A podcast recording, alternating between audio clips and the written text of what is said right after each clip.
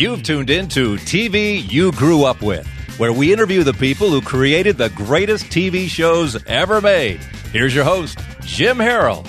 Welcome to TV You Grew Up With. I'm Jim Harold, and so glad to be with you once again. And I think we have a real treat today. Now, I am a huge fan of classic TV. That's why I do this show. And I'm also a huge fan of The Twilight Zone, which in my book is one of my top 2 or 3 TV series of all times, because I love everything kind of weird and head scratchers and mind benders, and Twilight Zone is perfect for that. We've got a great guest to talk about the show. We'll talk a little bit about the other work that he's done, because he's done a lot on a lot of different programs, both classic TV and old time radio. Martin Grams Jr. is the author and co-author of more than 20 books.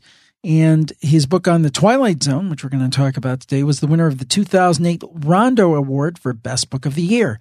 His recent endeavors include The Green Hornet, The Shadow, Science Fiction Theater, and The Time Tunnel. He's done books on all of those. He is a research consultant for a major film magazine and volunteers his time to help the Mid-Atlantic Nostalgia Convention, held annually in Maryland every September. We're going to talk about his book from a few years back, but still just ever so pertinent today, The Twilight Zone: Unlocking the Door to a Television Classic. Martin Grams Jr., welcome to the program today. Oh, thank you. And pleasure to be on the show. Now, you're younger, so how in the world did you get so obsessed with classic television in general and then The Twilight Zone specifically? Pretty much the only answer most young people my age would give is exposure. You know, it's popularly rerun, like on New Year's Eve marathons and 4th of July marathons, and channel networks like the local channels, Science Fiction Channel, MeTV, they play them. So even today, a younger audience who never grew up with the program can get hooked on them because the stories are perfectly timeless. They hold up today and they get rerun. And I think a lot of younger kids would be more into older programs if they were able to see more older programs. Sure, there's some great stuff there. And speaking to that, there are a lot of great older television shows. And, you know, if you look at The Twilight Zone through a prism of today, they're not great special effects per se, like we have in these movies and all of the superhero movies and those kind of things. Black and white, not even in color. And a lot of these shows are think pieces, which you wouldn't think would do particularly well with the audiences today. So why has The Twilight Zone stood above almost every classic television show out there and still resonates very much this day to people young and old?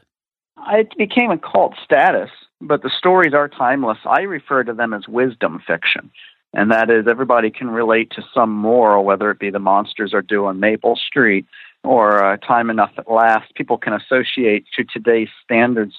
They were basically social commentaries. So anyone can look at today's headlines or even the recent news items and connect one-on-one.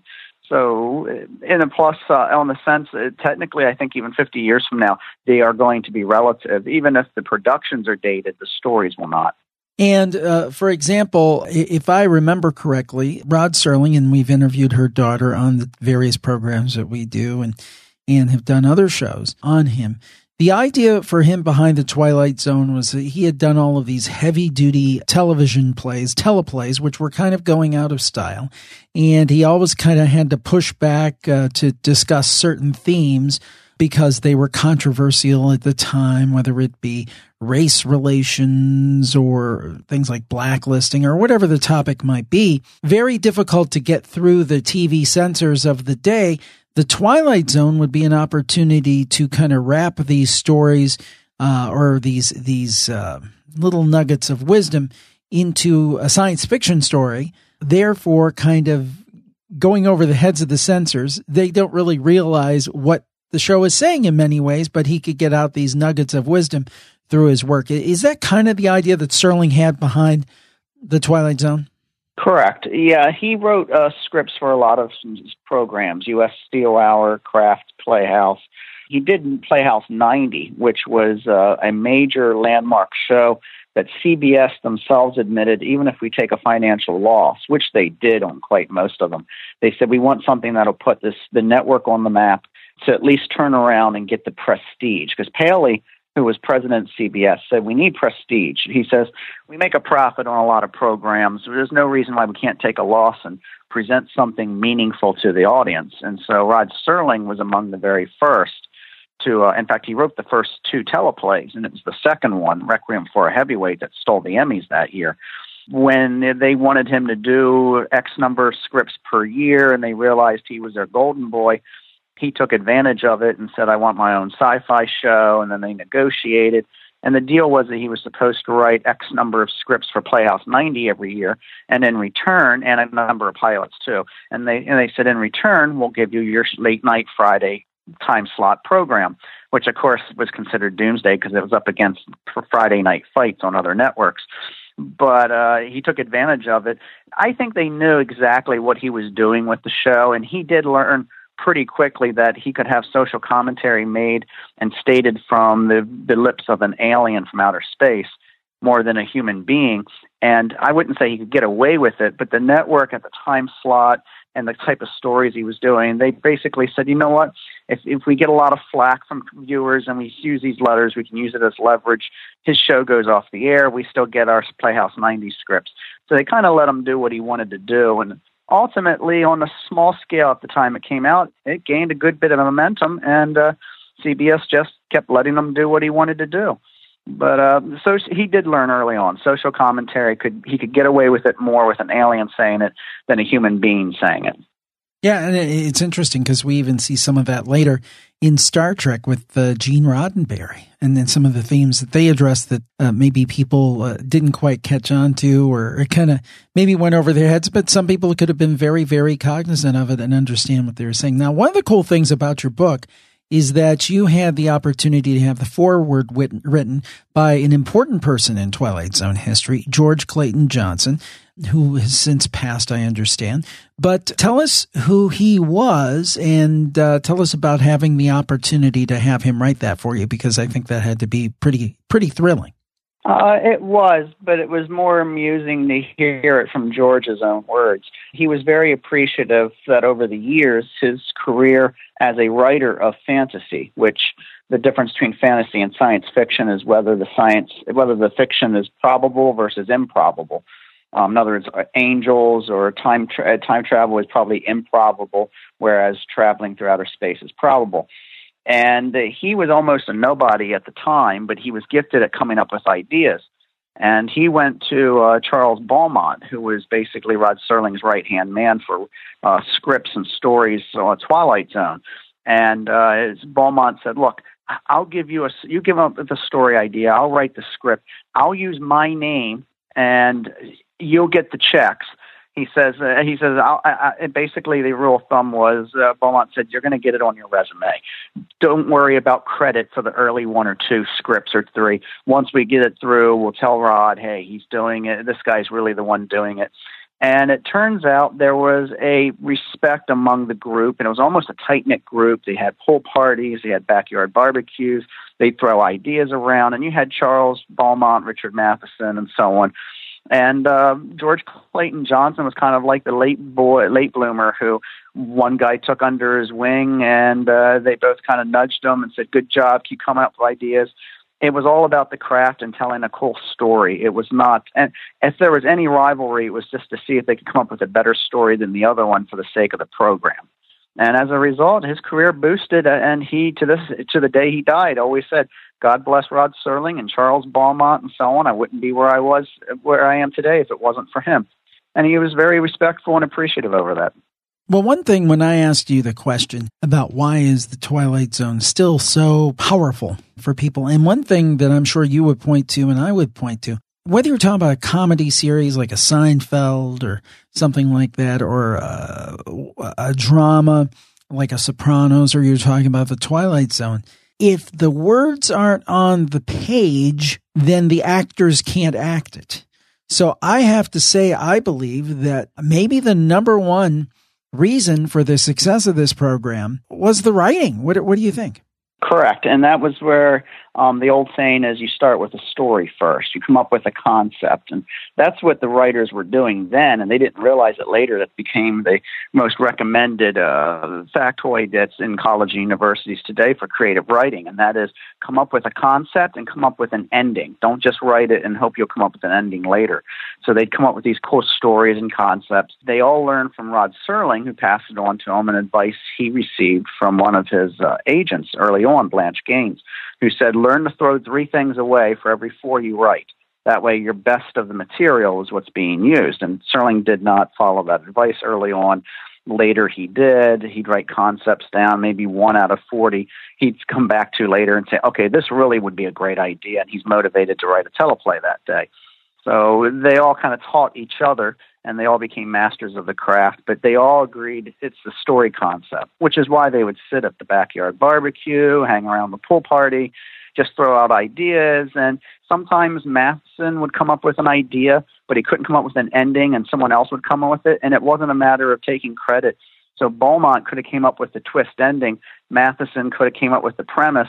And then the director, while producing it, said, okay, production-wise, we can't film the ending this way. Let's do it this way. So it was basically formulated by three different people, but they didn't care. Everybody got a paycheck. Everybody's getting their name somewhere throughout the series. And that's the best kind of arrangement you could have when it comes to storytelling.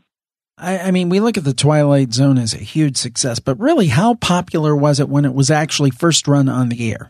That's the funny part. Historically, through hindsight, every time there's a popular program today or a cult status, that means there's like a large number of people, especially on the internet when they gather in groups as fan clubs, they turn around and they say, oh, this was the most popular program in the world. They're speaking romantically. When the show was on the air, it was not even in the top 20 at best ratings. In fact, CBS canceled it twice during its entire run.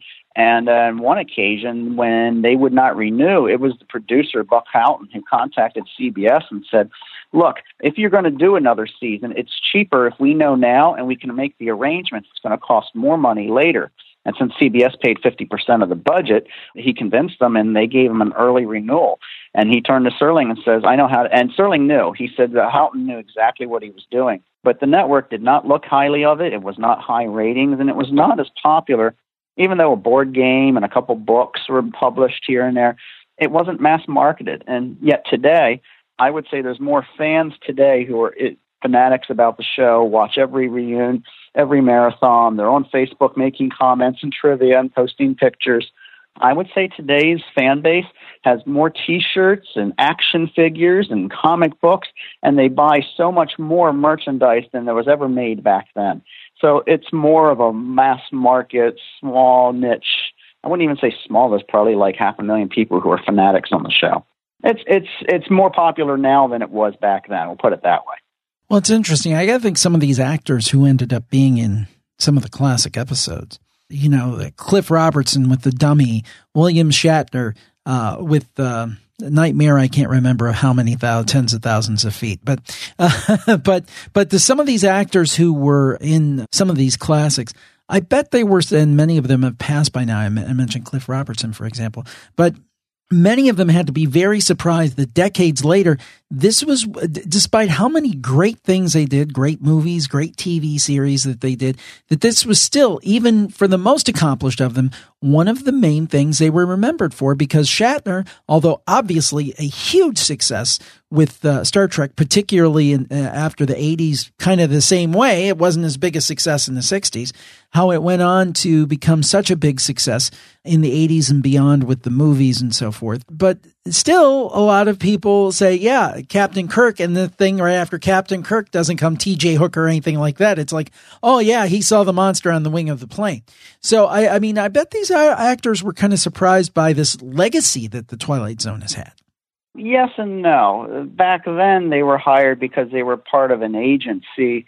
Usually what happened was Houghton would look over the lists, let's say, I don't know, the Steiner agency sent them a list of, say, 50, 60 actors and said, these are actors who could do starring roles, not supporting roles. And they'd look over and they'd say, what's the budget? And the agency would say, well, except for one or two of them, they're all, you know, $2,000 an episode, which was at least decent money. In other words, average. They weren't big name celebrities appearing on Star Trek on Twilight Zone. And the agency would pick whoever, and by coincidence, later on, a lot of those actors like Robert Redford and William Shatner and Robert Duvall would end up going on to bigger and greater things through luck of the draw, because there was a lot of other actors who would play big roles, but they never went on to anything major.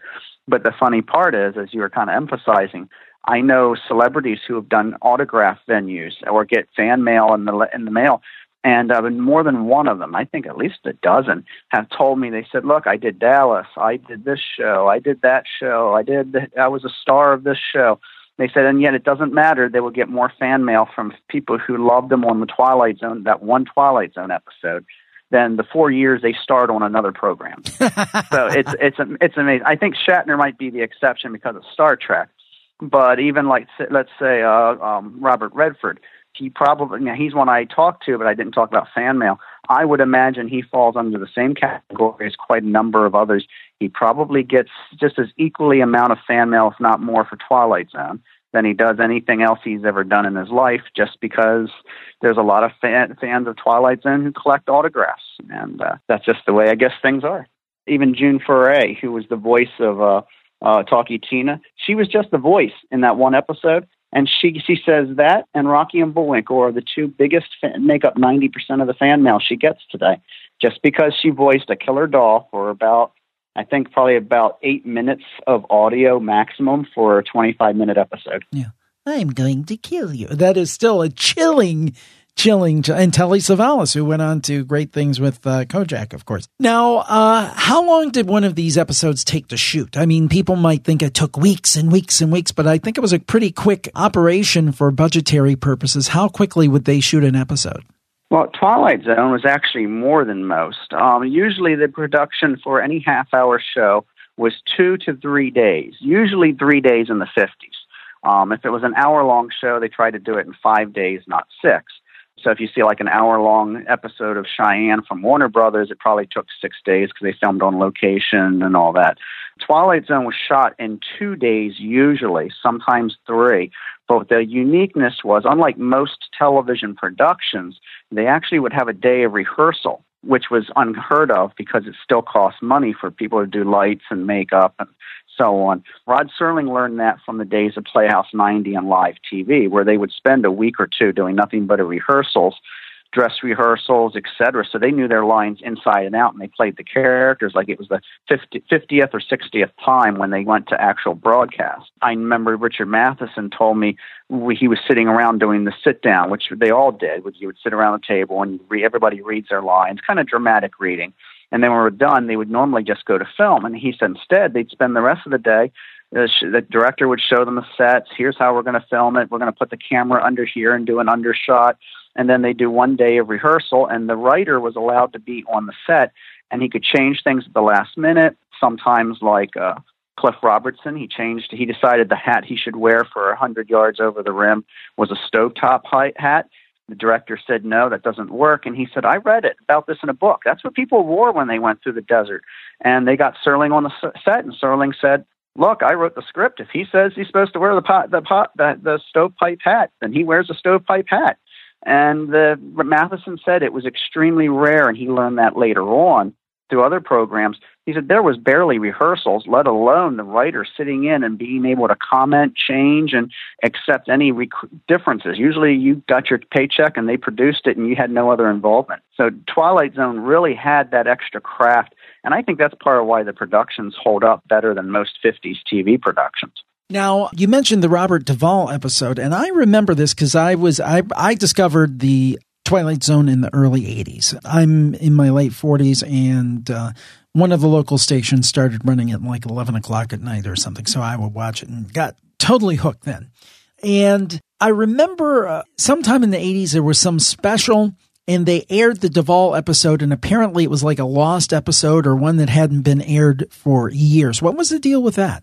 Well, what happened was, like any anthology where each week it's a different story, if they even did a vampire story, someone was going to crawl out of the woodwork and claim, well, you stole my idea of a story. And in reality, all the writers, including Serling, never stole ideas from someone. But in some cases, like if you remember the episode of the stopwatch where the guy would click the stopwatch, and Richard Erdman would freeze time, and he'd do what he wants and click it again and unfreeze it. When somebody, it was a college professor who sent him a 3-page synopsis and said, I came up with an idea. I'm not a professional writer. I thought you might like the idea of a story. And Serling wrote a letter back with a contract and said, I know it's unusual, but then again, we're not orthodox here. He said, I've read 15 versions of a stopwatch story that froze time, and yours is the first one that's original, and it's different from everyone else's. Sign your name on this payment. We'll send you an evidence contract agreeing to sell us the story rights. I'll write the script, or a friend will, and I'll send you a check. And the guy signed it, sent it, and got a check in the mail. And that's how it came about. And Serling probably said, well, look, if we do any type of story, someone's going to turn around and claim we stole it from them, so we have to wait till someone can produce an original story idea that's one we've never read. So they were honest, but what happened was a number of people over the years would threaten lawsuits, and it doesn't mean you're guilty when you settle out of court. It's just cheaper and quicker to get the people out, and you're buying them off. And so there was 4 or 5 episodes over the years that the lawsuits CBS did not want to potentially revisit. So in the 80s, what they did is they did that special you were referring to, and they played 2 half-hour episodes and the 1 hour long, which has Robert Duvall. And they had never had them in reruns all the years because they didn't want to revisit a potential lawsuit coming back at them. They went through the paperwork and said, look, when we settle out of court, we are allowed to screen these. And they said, well, it's been long enough. So they called it the Lost Episodes, and all they did was really just re-air them for the first time since. And now they re-air all the time because the network said, yeah, we are okay about this. Back then they were a bit more leery. So that's what it was. It was the first time seen in decades because they would not allow them in reruns because they were afraid someone was going to come out of the woodwork and say, oh, my mother filed a lawsuit. She won a court case. You're not supposed to air it. And then they could pull out the paperwork now and say, no, she settled. It says we can air them. Cool. I'm glad that that's the case because it is really truly some of the great art of the 20th century in terms of American art. I think it does rise to the level of art. Correct. And the directors were very creative. I think during the third season, there were 2 episodes total where the directors were assigned episodes. And in advance, they said, look, I'm not favorable on this story idea. I'm not sitting here going, oh, I want to do this. I got some ideas. And as a result, the productions were so bad, they went back and filmed it a second time and then merged both productions together, interlaced. And you see 2 directors credited in the opening credits, mainly because it was the best they could put together under the circumstances. And but most cases, from the first 3 seasons, when the ideas and stories came through, the directors had a choice of which ones they did. And basically they said, if you have creative ideas and you think this would be a cool episode, we'll let you film it. And that's it. Instead of an assignment, it was really all craft. And it is art. It was art. And it looks gorgeous for the first 2 years especially. Now, in terms of The Twilight Zone, if you look at it, it really stands alone in terms of anthology series of the like. I mean, you have The Outer Limits, which many people consider very good, and I enjoy it, but it ain't The Twilight Zone. Of course, you had Rod Serling with his own effort, Night Gallery. You had shows, I remember James Coburn had a show on ABC in the 80s that lasted for like half a minute called Darkroom, which still had one of my favorite all-time Twilight Zone type stories about a man who used a shortwave radio to try to stop his late father from being killed in a Nazi sub attack and ended up changing world history. I mean, that was a very Twilight Zoney kind of thing. But why haven't we seen a show that has been able to replicate what The Twilight Zone was? I mean, there've been many, many, many attempts. There have been, but the funny part is, I think a few of them came close and probably were just as equal. The flaw is that unless you're going to film it in black and white, make it 25 minutes and have the same exact type of dialogue, it's never going to be the same. It's kind of like old-time radio. You could have a bunch of people get up on stage with sound effects and scripts and so on and do a radio drama like they did in the 30s and 40s. But it's just not the same. And anybody in the room who listens and closes their eyes says, okay, that's a nice Jack Benny, but it's not the same Jack Benny I've heard in the old recordings from the 30s, 40s. It's more of a reenactment. It's a slew. I don't think, even with revivals that they've done, while the stories can be good and they can be entertaining and they can use the name, those original 156 are pretty much the standard. Everything else is just inspired by. But it is a compliment to see shows like Netflix has one called The Black Mirror. I think it just premiered, and they're carrying it over from a series that was done in England. And they're literally comparing it to The Twilight Zone today. They're using those very words. That's a compliment. That's a compliment. And so in reality, at the very least, you throwing that compliment around, even the younger generation is somewhere along the line going to say, that's the third time I've heard a show in the last couple of years that said it's a lot like Twilight Zone. And they want to know what Twilight Zone is, and they're going to take a look at it and watch it. Well, I've watched Black Mirror. It's very good. It's interesting because it takes place in history, what you would imagine to be 10 years from now. Like with our technology, just slightly better than what we have now, and kind of so it very much has to do with the technology and how mankind will adapt to it. In that regard, I think it's extremely fresh and new and something different. I think it's very good. It still ain't the Twilight Zone. I'll give you a funny story. You remember in the 1980s, there was a TV show called Amazing Stories? Absolutely. Steven Spielberg was behind that, right? Correct. It is a magnificent series. It's like Twilight Zone. 1/3 are gems, 1/3 are okay entertainment, 1/3 are duds. That's how Serling described Twilight Zone years later. There was a story that goes by, and it's according from Richard Matheson, that one day he got a phone call from Steven Spielberg's secretary and said, and this is in the early 80s, they said, we're trying to find a recording of a Twilight Zone episode you wrote called Little Girl Lost. Girl Goes to the Wall, Another World.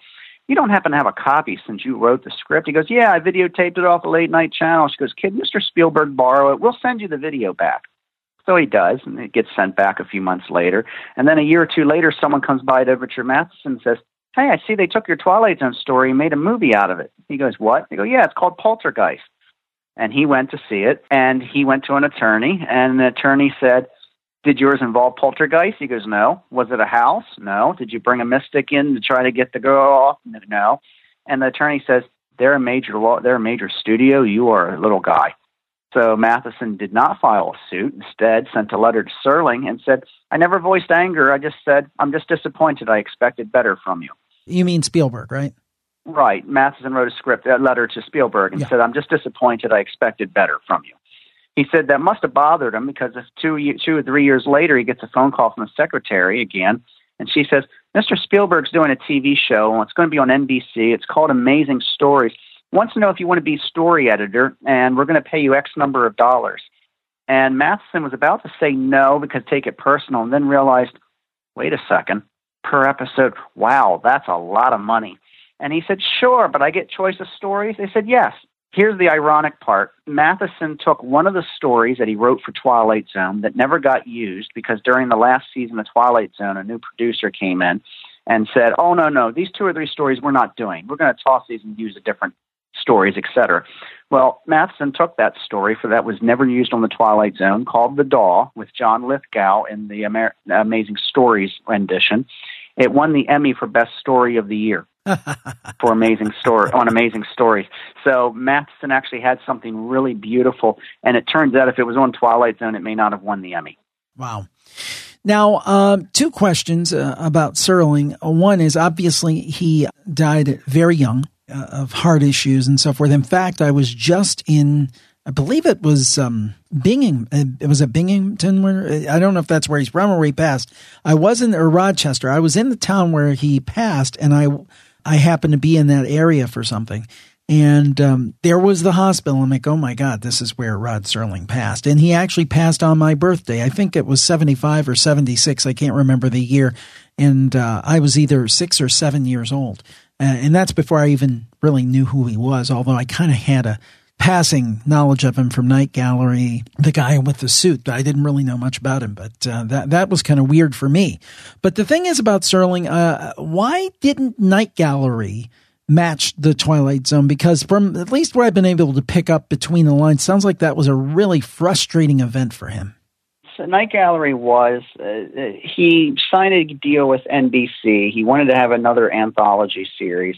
And everything went smooth, but he didn't realize the terms of the contract. And after the second season, they basically turned around and said, we're going to choose the stories for the most part. They took over most of the production, and Serling lost all the creative control practically.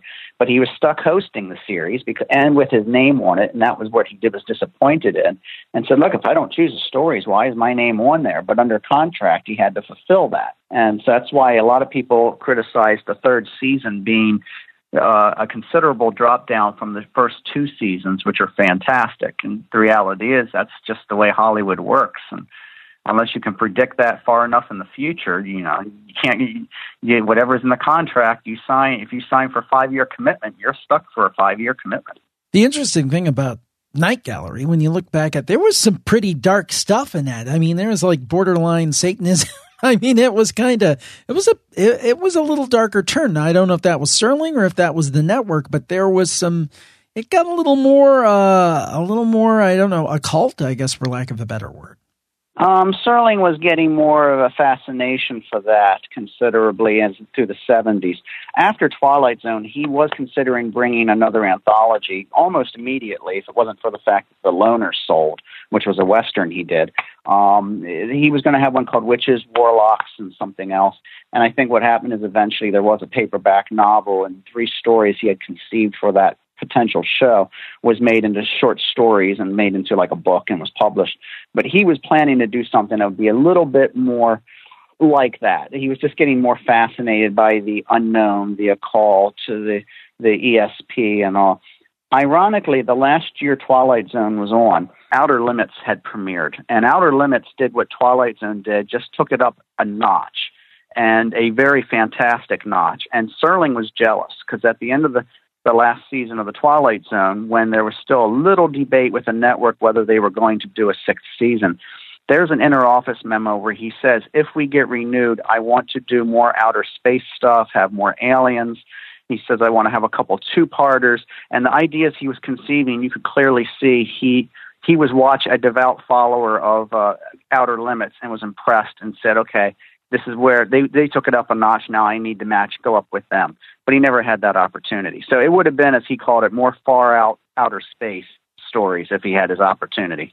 You know, one thing that I wonder about, I did not ask the daughter of Serling about this because I just didn't want to be disrespectful.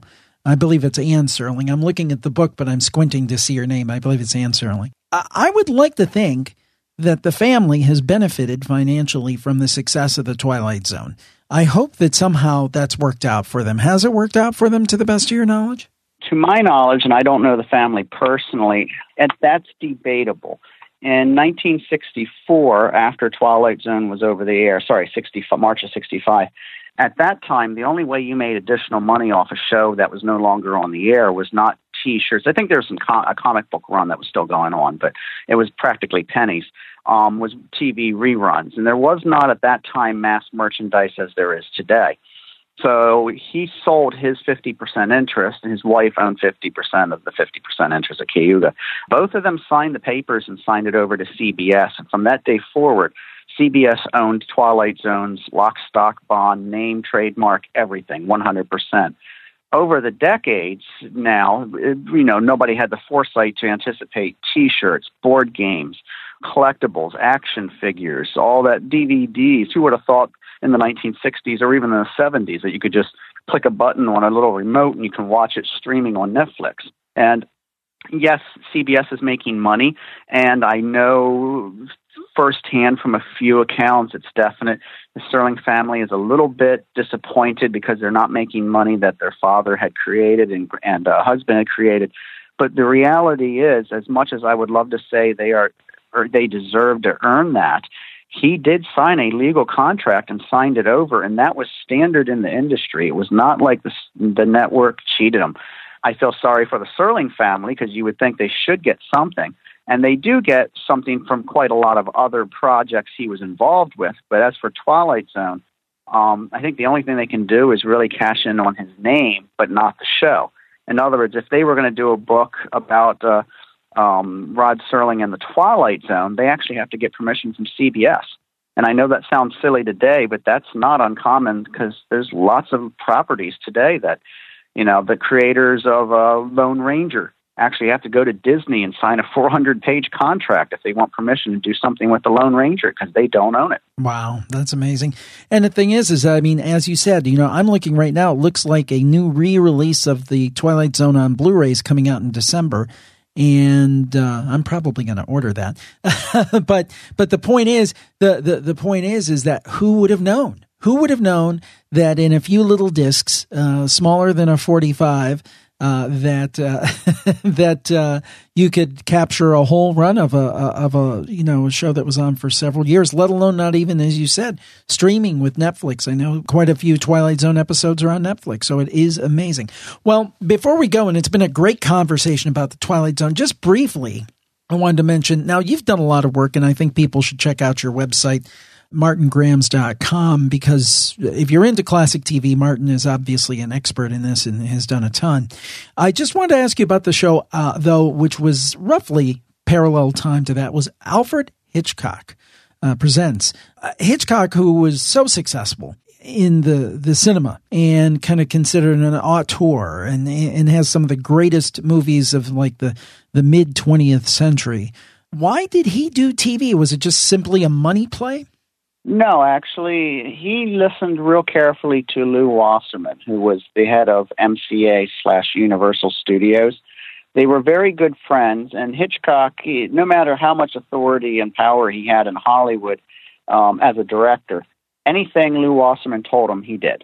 There was no ifs, ands, or buts. And he respected Wasserman and his business decisions. And Wasserman said, look, and this is around 1954, and he said, we're getting into the television production end. We're going to create a studio called Review Productions.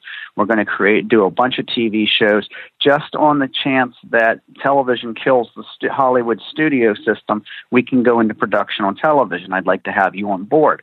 And then he told Hitchcock, create your own production company. You own 50% of it, et cetera. And they struck this massive deal. And he told him, he said, look, you'll put your face on the name on the cameras and think about it carefully. If you're in American homes every week for once a week for 30-some weeks a year, people are going to go to buy more tickets for your movies. And very slowly, Hitchcock discovered, yeah, he is not joking. There's more than one benefit to doing this.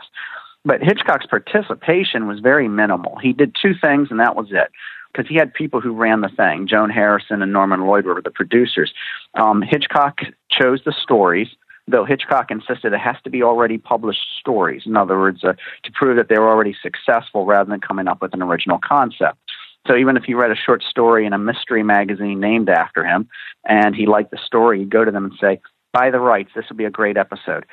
The only other thing he did was the hosting chores, and all he did was go in there about one afternoon to film 5 or 6, and then we'll go back 6 or 8 weeks later and do another batch. And that was all he really did. He had very little participation other than approval of story and hosting them.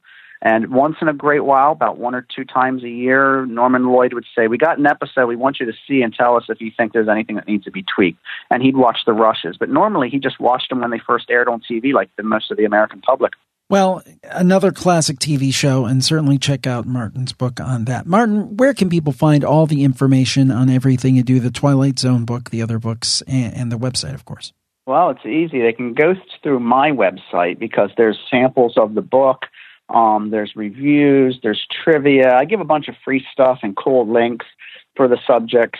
As a geek, not professional though, I kind of prefer to point out some obscure sites that might have archival documents that you might not find under Wikipedia or Google, so it's worth browsing. My website is named after me, martingrams.com. It lists all the books I've written. You can buy them direct through the website. When you buy it through the website, it's done through PayPal, which you can use a credit card. And if you make mention about in the comments section, you want it autographed, I can autograph it. On Amazon.com, I practically get pennies. That's Amazon. And you can't get it autographed either through Amazon. So best source is martingrams.com. And there's a whole, even if you're not going to buy a copy of the book, you'll read a lot of samples and trivia and tidbits, and makes it more fun to read. So it's worth checking out. Martin Grams, thank you for joining us today on the program. Pleasure being on the program. Thanks. Submitted for your approval with apologies to Mr. Serling.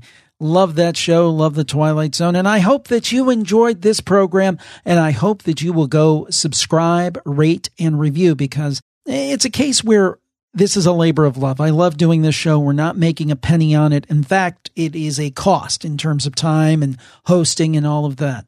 But I'm glad to do it. But I have to have an audience. And the only way we can get an audience, because we don't have those big marketing budgets and all of that, is to have you spread the word. So if you enjoy what we do here with this new series, TV You Grew Up With, please tell your friends online and off. Please go wherever you may listen, subscribe, rate, and review, because the only way that we can continue to do this show is if we can grow the audience.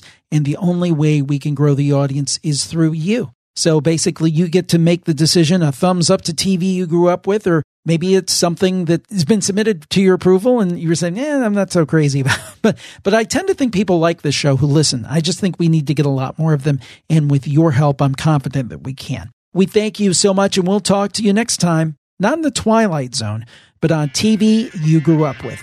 Stay tuned.